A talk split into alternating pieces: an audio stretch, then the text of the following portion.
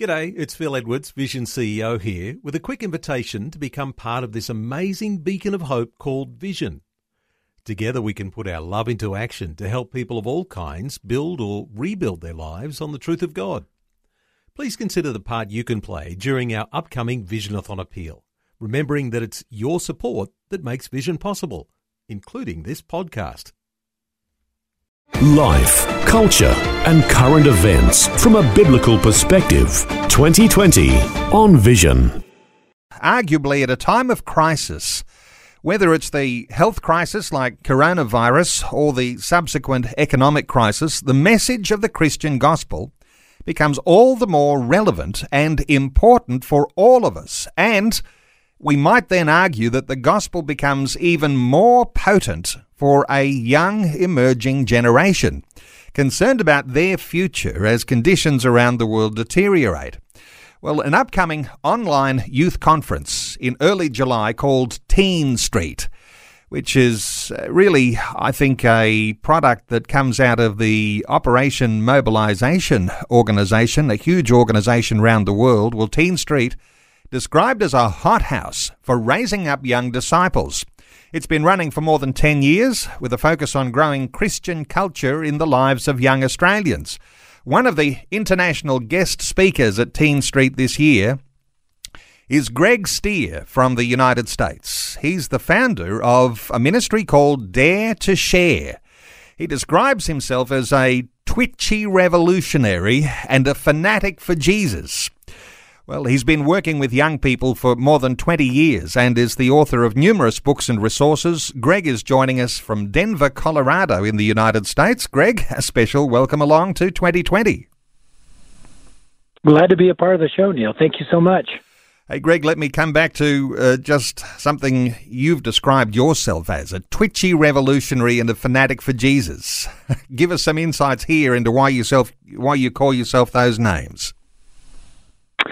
Well, you know, I just I believe in the power of the gospel of Jesus Christ. You know, Paul says in Romans 1:16, "I'm not ashamed of the gospel of Christ, for it is the power of God for the salvation of everyone who believes." And as a kid raised in the inner city of Denver, my family, you know, they were bodybuilding, tobacco chewing, beer drinking thugs.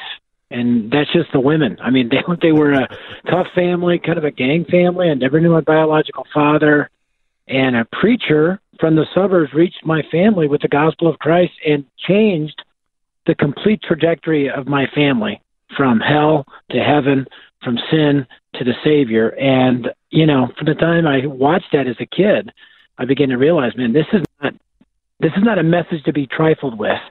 It it will change lives. And so that's why I am a revolutionary. I'm kind of twitchy and I love working with teens because I believe they're vastly underestimated in their ability to make and multiply disciples. So that's why I call myself that.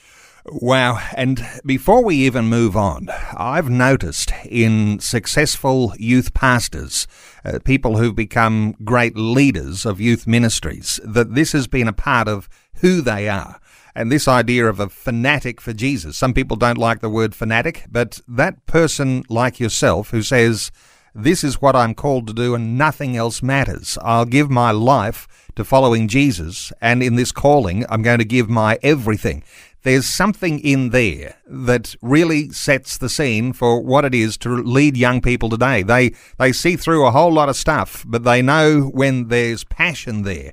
Uh, give us a little insight here into your thoughts about what makes the sort of youth minister really effective for young people today. Well, I do. I believe teens are looking for three things. They're looking for a king, they're looking for a cause, and they're looking for a crew. And so a youth leader that understands that will help them understand King Jesus is the king that we're all called to follow, right? He said, All authority in heaven and earth has been given to me. So he is the king of the universe. The cause, Jesus gives as well in Matthew 28 to go and make disciples of all nations. And that's the ultimate cause. Literally, heaven and hell hang in the balance for people that don't know Christ. And then the crew that we're not doing it alone. You know, the disciples were together as a group. And even if a kid feels alone, Jesus says, I'm with you always to the very end of the age. So I really believe contained in the Great Commission is everything a teenager needs a king, a cause, and a crew. And I'm convinced, Neil, that Jesus himself was a youth leader because if you look in Matthew 17, 24 through 27, Peter and Jesus and the disciples go into Capernaum, but only Peter and Jesus pay the temple tax. And if you cross reference that with Exodus chapter 30, verse 14, the temple tax was only for those 20 years old and older. So all the disciples are there, but only Peter and Jesus pay. So if I'm reading that right, Jesus was a youth leader with one adult volunteer, right? And with that youth group, he transformed the world. And so I believe youth leaders worth their salt understand that Jesus has called them to lead a revolution by bringing people from darkness to light, from the kingdom of Satan to the kingdom of God. I, I think we lower the bar for teens too often. We need to raise the bar like Jesus did. Hey, not wanting to take us necessarily down a political path here, but a king, a cause, and a crew. There's a contrast to what is happening even right now around the whole world uh, with Black Lives Matter and the way that, as you look at demonstrations that are happening on streets around the world, there are a lot of young people who are attracted to something that will give a sort of radical bent to what they do. They're looking for a cause, they're looking for someone to lead. I wonder if you've got a contrast of what it is to be in the kingdom of God and the contrast that there is to some of the other things that are capturing young people's imaginations today. Well, I, I think it's a, a great illustration because you look on television, you'll see, like you said, so many young people that are protesting, and you know, it's set the United States. I mean, literally in some cases on fire. Um, but young people are looking for a cause, and um, I believe that for us as believers, you know, that primary cause. There's other causes that are good, but the primary cause God has called us to is to make disciples of all nations. So what I tell young people is, hey, I'm all about, you know, giving bread to the hungry, but also give them the bread of life. I'm about giving water to the thirsty, but also give them the living water. Build a house for the homeless on earth and in heaven. Stop human trafficking and stop soul trafficking. And so when you uh, really help a young person understand that our primary allegiance is not to our country, it's to our King, the King of Kings, the Lord of Lords, uh, and really help them understand that He's inviting them to this mission, this cause, this transformative revolution. Uh, I believe teenagers get excited about that. So I think we need to harness all this energy um, toward what's going to really bring change in this nation and around the world. You know, Thoreau said, for every thousand hacking at the leaves of evil, one strikes at the root.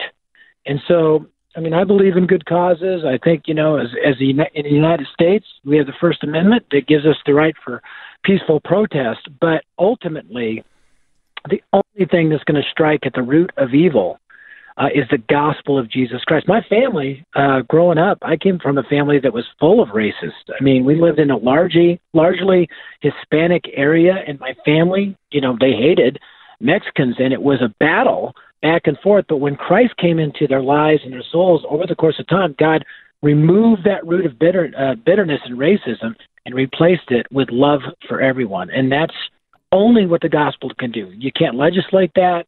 Uh, you can't put policies in, in you know in place that will root out the evil of racism. Only the power of the gospel of Jesus Christ can do that. And once students get a hold of that, boy, they lock in and spread the good news of Jesus.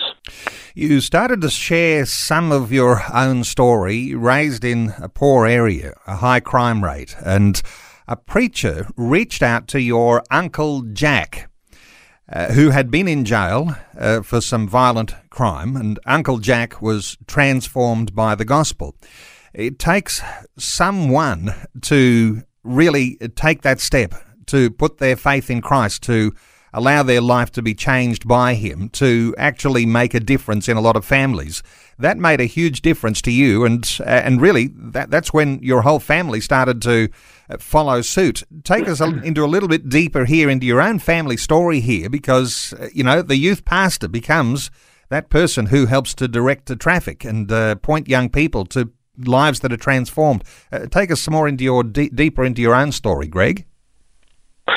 Yeah, so you know, Yankee is this preacher. He spoke with a southern accent from Georgia, but for whatever reason, his nickname was Yankee, and he was fearless. And he was given a dare by a guy named Bob Bailey to go talk to my uncle Jack. My uncle Jack, in and out of prison his whole life, one for choking two police officers out at the same time, who were trying to arrest him on assault charges. So he was a very bad man. He looks like the Wolverine, but bigger uh, big lamb chop sideburns, tats everywhere, huge bodybuilder. And this preacher just went straight to his door, said, I'm here on a dare Bob Daly to tell you about Jesus. My Uncle Jack talked like this. He goes, I don't know Jesus, but I know Jack. I mean, I, I don't know I don't know Jesus, but I know Bob, so I'll give you five minutes. And they sat down and he had never heard that Jesus died on the cross for his sins, that Jesus came to pay the price for sinners' sins on the cross, and that Jesus rose again and offers eternal life to all those who simply trust in him instead of trying themselves. They trust in Jesus. And he had never heard that message. He put his faith in Christ. And then it just kind of, they fell like dominoes in my family. My uncle Bob came to Christ in the back of a squad car after he beat a guy to death in a barroom brawl. They resuscitated the guy, but in between, he says, God, I'm in. Just, you know, rescue me. And in my, I had the privilege of leading my mom to Christ, who was the only girl in the group. I was born out of wedlock, never met my biological father, and I went to Yankee's church, and Yankee trained us when we were teenagers how to share the gospel and how to communicate the good news. And and I was able to, over the course of a couple of years, finally lead my mom to Christ. And the reason I lead Dare to Share today, which is training and equipping young people to share the gospel, is because I was trained and equipped as a young person to share the gospel, and I saw it radically transform my entire family. So, man, I just think we underestimate that message and how desperately people need it. Uh, and we need to really help our students see, you know, this as the ultimate cause, the cause of reaching people, rescuing them from the flames, as Jude 23 says, and ushering them into the kingdom of, of God's dear Son. Okay. Yankee, the preacher, was fearless. And there's a certain sense here that half heartedness, uh, in other words, uh, standing back, uh, doubt your own capacities, somehow or other has an inoculating effect of people against the gospel.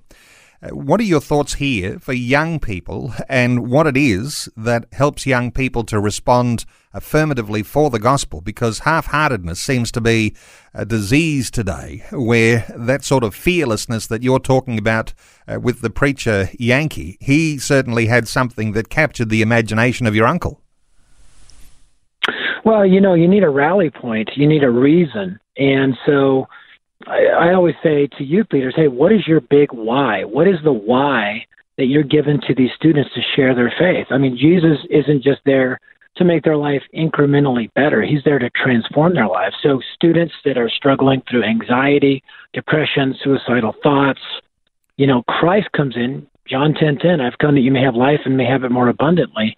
And then there's this thing called hell that nobody seems to talk about anymore, but Jesus talked about it all the time that people that die without Christ will spend an eternity in a place called hell and separated from the love of God. And that, you know, I remember once I was speaking on that at a Dare to Share event, and a teenage girl came up to me and she goes, Why has my youth leader never told me that my friends that die without Christ will go to hell? I did not realize that there is a real place called hell. And so what we say it's not just you know, it's saving them not just from the hell they're headed to, but the hell they're going through right now apart from the relationship with Jesus Christ.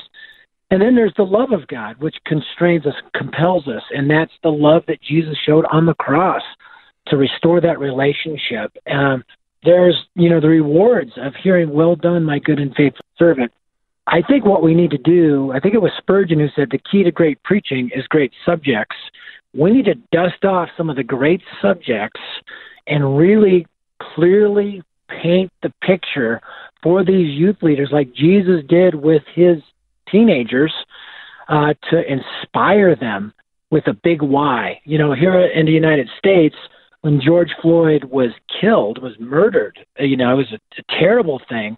When people watched that video, they were inspired uh, to protest, right?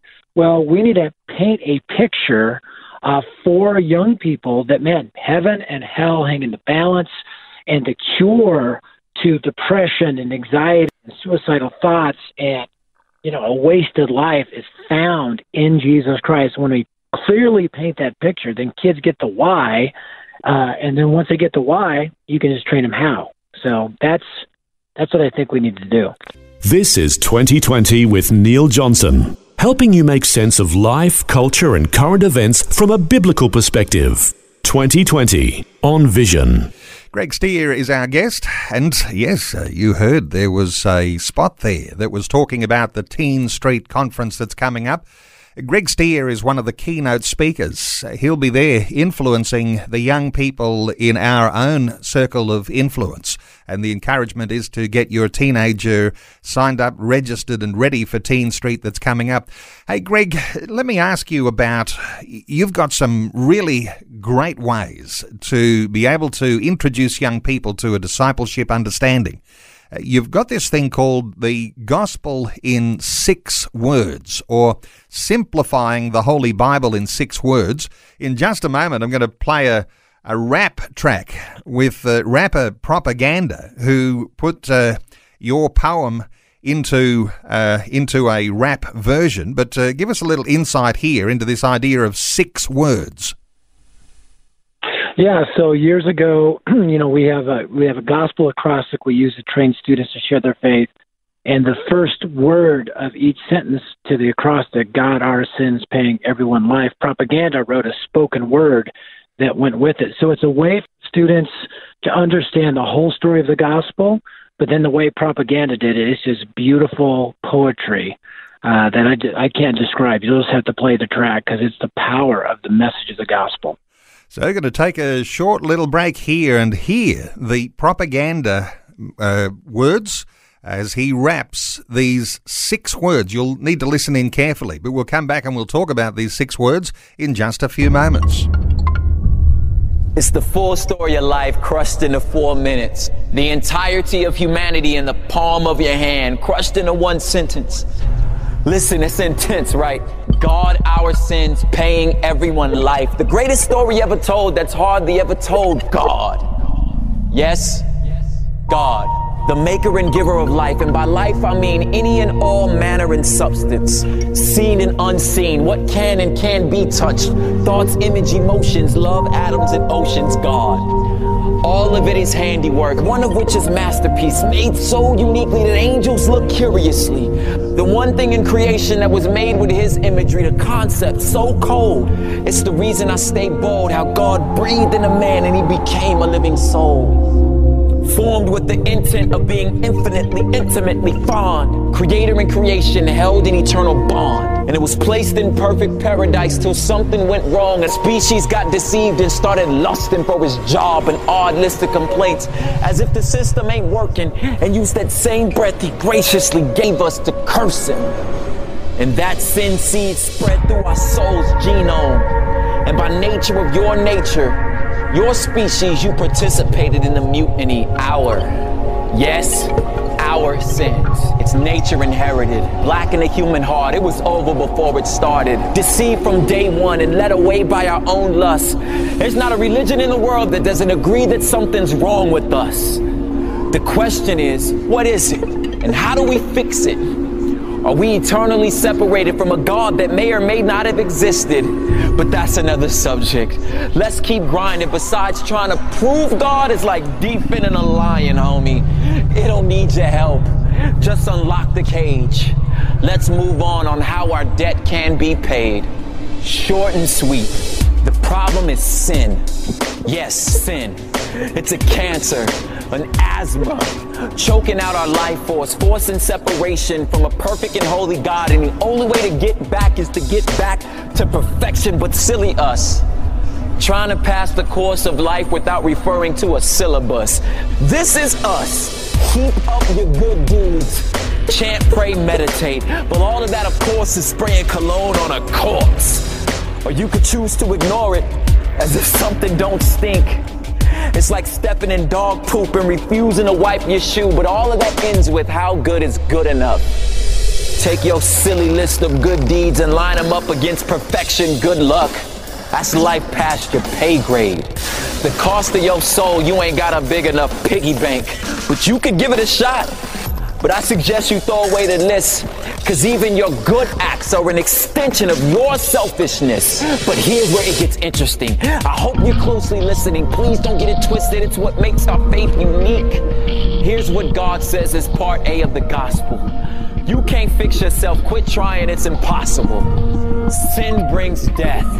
Give God his breath back. You owe him. Eternally separated. And the only way to fix it is someone die in your place. And that someone gotta be perfect. Or the payment ain't permanent. So if and when you find a perfect person, get him or her to willingly trade their perfection for your sin and death in. Clearly, since the only one that can meet God's criteria is God, God sent himself as Jesus to pay the cost for us. His righteousness his death functions as payment. Yes, payment. Wrote a check with his life, but at the resurrection we all cheered because that means the check cleared. Pierced feet, pierced hands, blood-stained son of man, fullness, forgiveness, free passage into the promised land. That same breath that God breathed into us, God gave up to redeem us and anyone and everyone, and by everyone I mean everyone, who puts their faith and trust in Him and Him alone can stand in full confidence of God's forgiveness. And here's what the promise is that you are guaranteed full access to return to perfect unity by simply believing in Christ and Christ alone. You are receiving life. Yes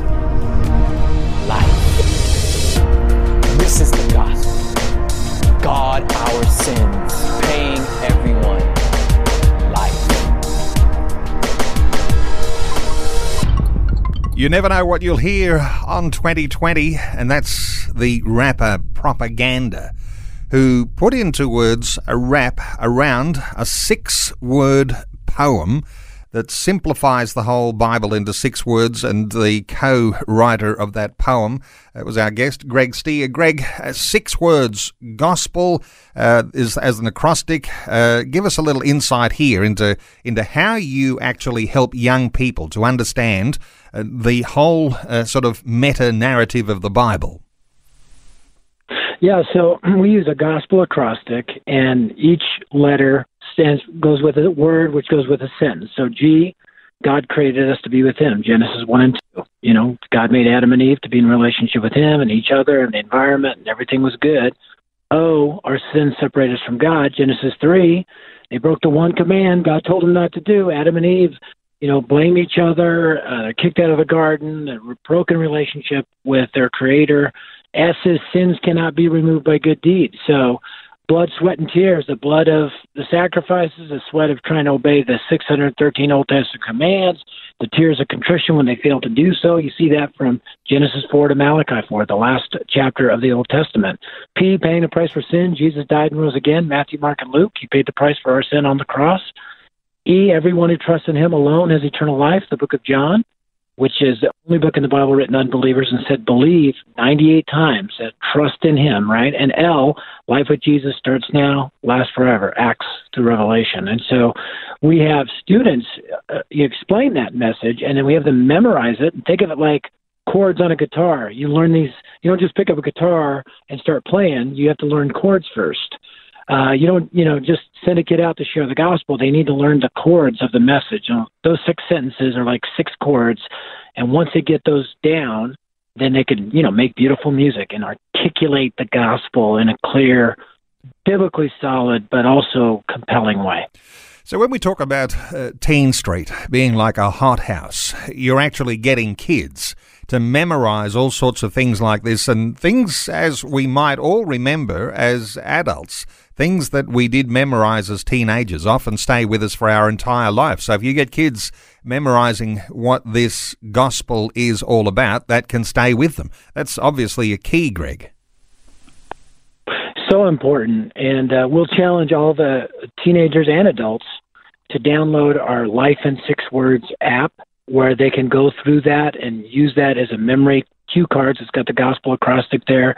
It's also a simple way to share their faith.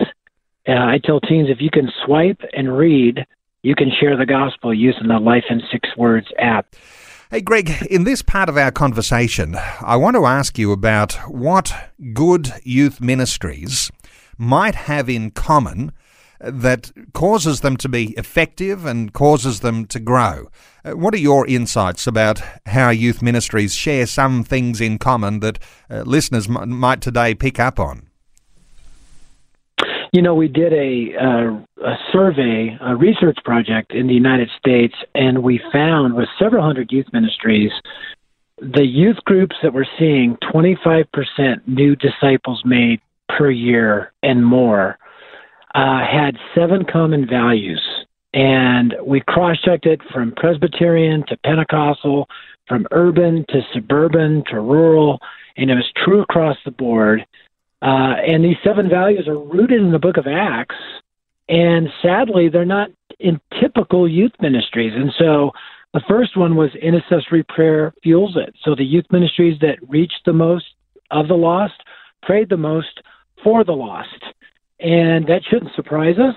But, um, you know, generally speaking, in a typical youth group, uh, we spend more time in games and announcements than intercessory prayer for the lost. But the youth ministries that were thriving spent time praying for their unreached friends. Second is relational evangelism drives it. So teens reach their own friends with the gospel. What we discovered is that teens that are willing to risk their social equity to engage their friends with the gospel grew deeper in their faith. They grew faster in their faith than teens who were not.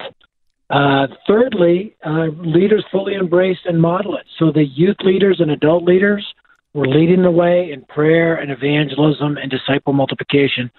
Fourth was disciple multiplication uh, guides it. Fifth, a bold vision focuses it. Six, biblical outcomes measure it. Seven, ongoing programs reflect it. And so those are the seven values that I believe obviously to be in a youth ministry. I think also as moms and dads, you know, I'm a dad of uh, two teenagers, and we try to create that context in our own family where we're living those values out. It's what we call what it means to gospelize your ministry, gospelize, I Z E, your focus, and that's that's what we try to help youth leaders, parents, and teenagers do. And just to pause for a moment, because there'll be parents, there'll be youth leaders, people who are associated with their local church listening in right now thinking, where do I get a copy of that? Well, you can download a free digital copy of Gospelize. Gospelize your youth ministry, and you'll be able to do that. Uh, I'm pretty sure it would be at the Dare to Share website, and uh, daretoshare.org is the website where you can download that free. Uh, that free ministry resource that will help to uh, supercharge your youth ministry.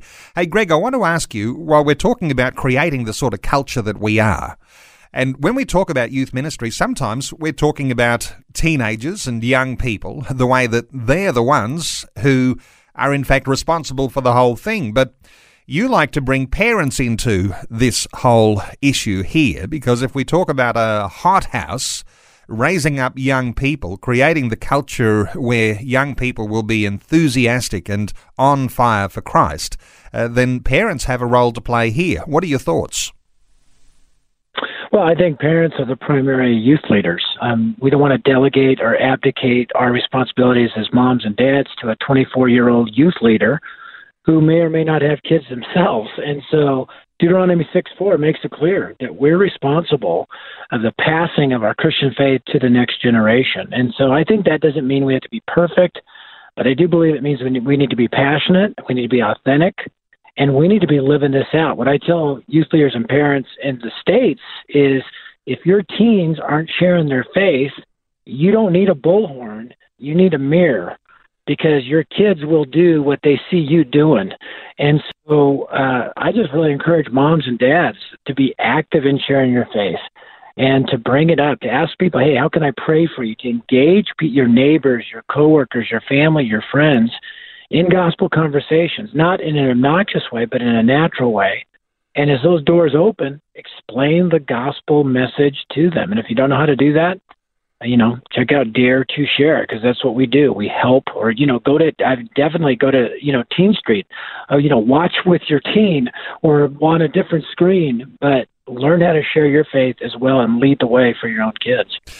Let's speak to everyone who's not involved in the youth ministry, but you are a part of a local church right now. I note that in one of your earlier books called Firing Jesus, uh, you create a scenario where Jesus is the youth pastor in a 21st century local church, and we might all get that sort of image in our own mind for our own local church context and uh, exploring how the church responds to him. So let's put ourselves uh, in the shoes here and uh, imagine Jesus is the youth pastor at our church. What's your main message in the idea of how everybody else in church life who's not involved in the youth ministry actually looks at that youth pastor and the work they're doing with the young people of church? Well, I think if Jesus was a youth leader at the typical church, he'd be fired uh, because you know he wouldn't just be about playing fun and games. I mean, he would. You, for one, you probably would have a hard time finding him. He'd always be escaping ministry opportunities to pray, just like Jesus was in the, you know, in in uh, the Gospels. But two, he poured himself into the core. I mean, he poured himself into those leadership students. He programmed for the masses. They had, you know, instead of pizza nights, they had fish and you know, and chips, right? Uh, instead of playing games, he healed lepers and yelled at Pharisees, uh, which is entertaining. But um, he really invested in those who are willing to go all in. And so that was my point in the book, Firing Jesus, is that he probably would not make the cut in a typical uh, youth ministry. I think what we need to do is we need to expect more.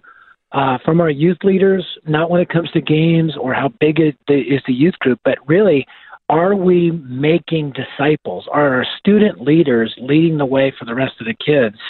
And then are we making progress when it comes to bringing the lost into God's kingdom by mobilizing our young people? And are we seeing growth happen, not just because we have the flashiest youth rooms or the best worship or the best games, but because teenagers are engaging their friends in gospel conversations and they're coming out to be a part of it. And that excitement, when you have new believers like that in a room, is way more entertaining and exciting than the best games you could play. And I, I have no problem with games and having fun in youth ministry, but the most fun a teen's going to have is leading a friend to Christ and seeing that friend grow.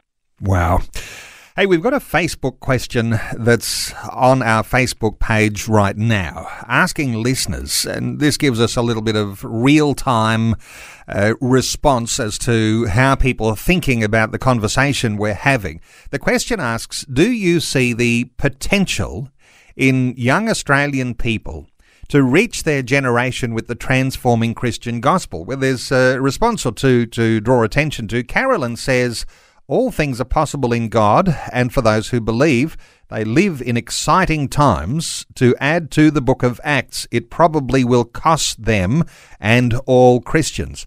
Adam says, well, it's clear the young are very good at sharing the bad, especially on social media, even about topics they haven't considered carefully. Just a matter of searching the good news and sharing that themselves with their peers. Uh, there's a comment or two from listeners, and there's the question that I'm asking. Uh, what comes to mind as you're thinking about some of those sorts of responses, Greg?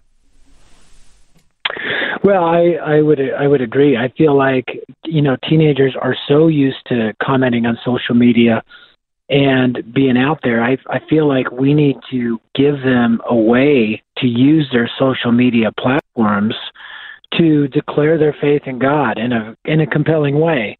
And that could be a simple question like, hey, how can I pray for you? Or it could be connecting with one individual person via direct message, saying, hey, you've been on my, you know, been on my heart. I'd love to talk to you sometime about how you're really doing in this pandemic. And what we do at Dare to Share in our events is we have students uh, right there in the room, you know, use their um, apps, their social media platforms to begin gospel conversations with their friends. And we see great response uh, from teenagers doing that. And I think it also helps those Christian teens to really, you know, risk. And the, the way they grow is by risking that social equity that they have to declare the name and fame of Christ. You know, there'll be parents listening to our conversation that have teenagers. They're thinking about TeenStreet, uh, the way you might find that sort of hothouse scenario that might really intensify the faith of a young person. And it's all very well to be thinking of a young person who might get fired up maybe for a little while as a follower of Christ but then to take that on to a step beyond and then themselves be so effective in what they are doing as a young person that they move into a leadership role themselves. This idea of uh, the idea of succession for your youth leaders in your local church, all of these things are so important. There are defining moments, aren't there, in the life of a young person that launch a young person into a role that they might have as leaders, finding their voice, uh, pursuing serving God uh, with the sort of same passion I think that listeners can hear in you, Greg. But you once lived very close to the Columbine High School.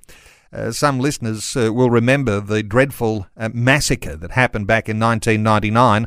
You were there just living nearby, but that was a defining moment for you that, uh, that launched you in a different direction.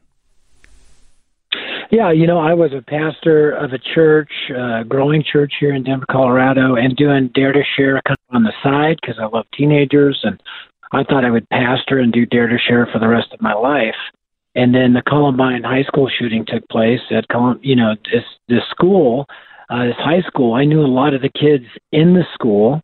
Uh, my wife is a public school teacher in the same county, and uh, God just wrecked me and uh, called me out from being a, a pastor to adults to mobilizing teenagers to reach their friends because the two shooters, Eric Harris and Dylan Klebold, were teenagers at that school, students at that school.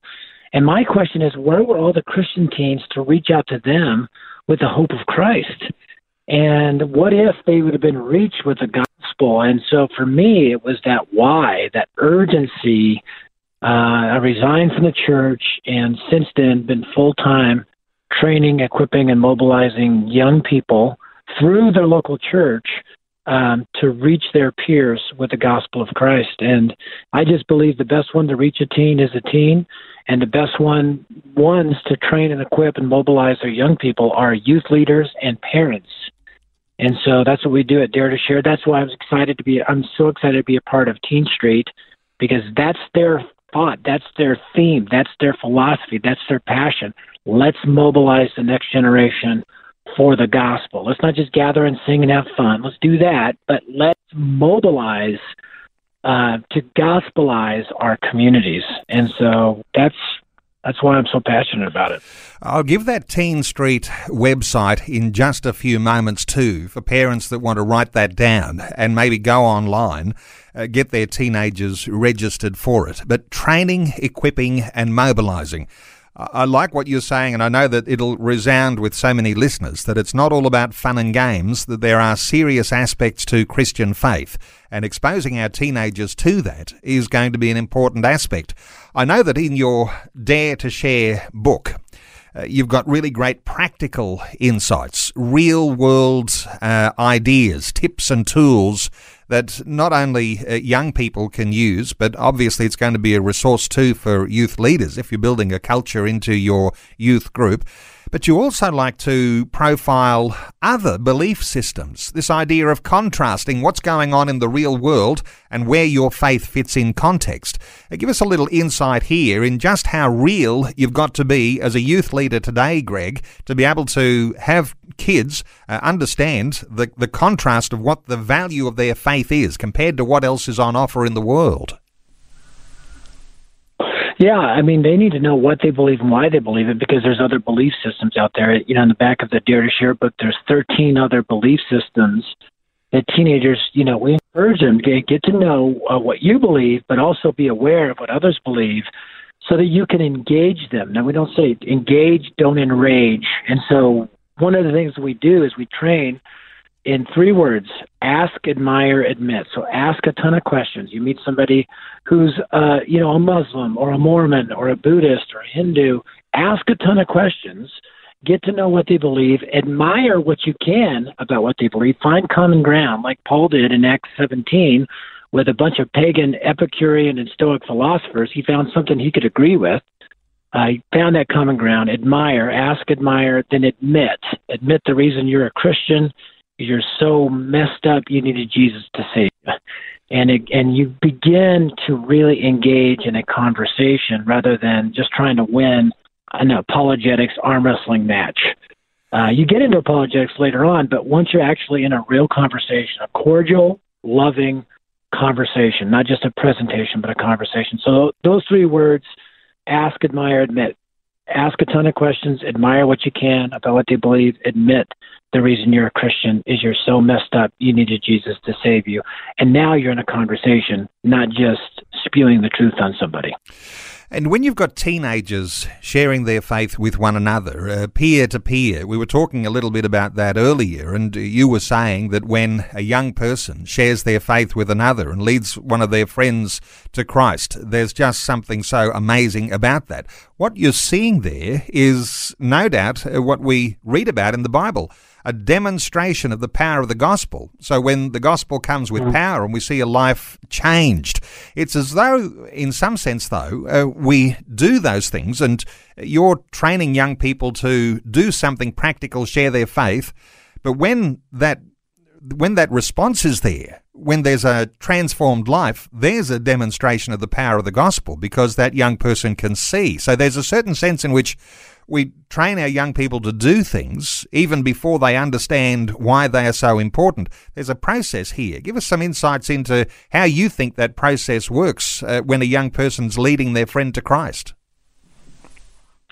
Well, I think you know the student, the teenager that's sharing their faith uh, needs to know how to engage, and so we, you know, again, ask, admire, admit. They take them through the process of sharing the gospel story. That's why we have them memorize that gospel acrostic and at the end, we, you know, does that make sense? And is there anything holding you back from trusting in Jesus right now?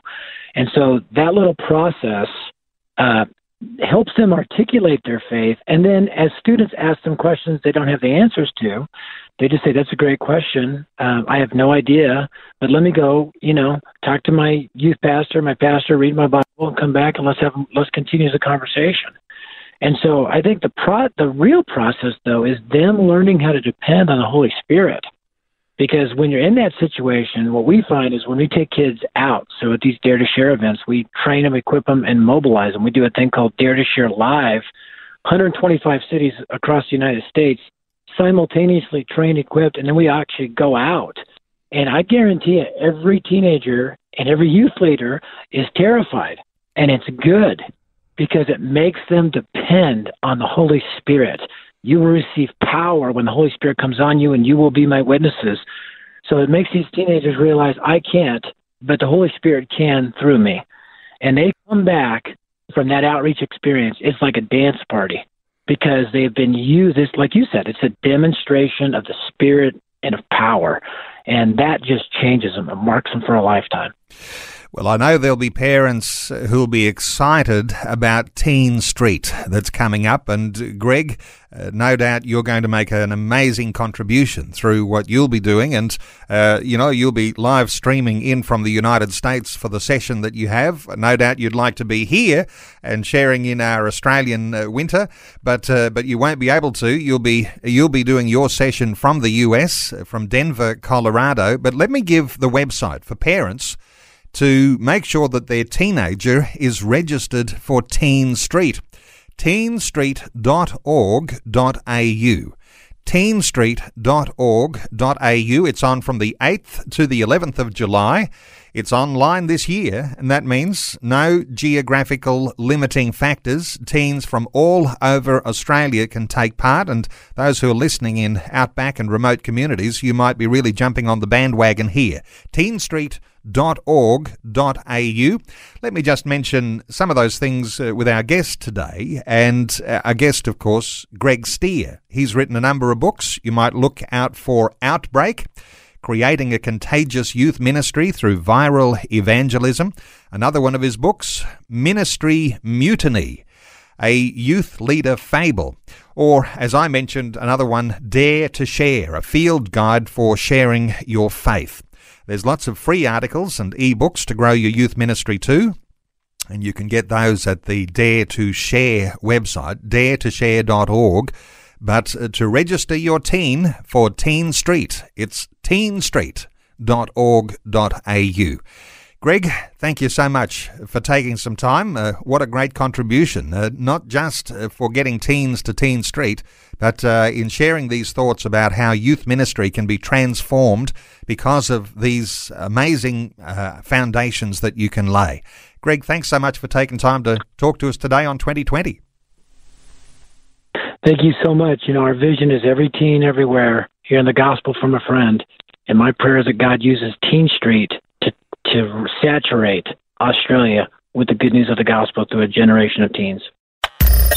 Thanks for taking time to listen to this audio on demand from Vision Christian Media. To find out more about us, go to vision.org.au.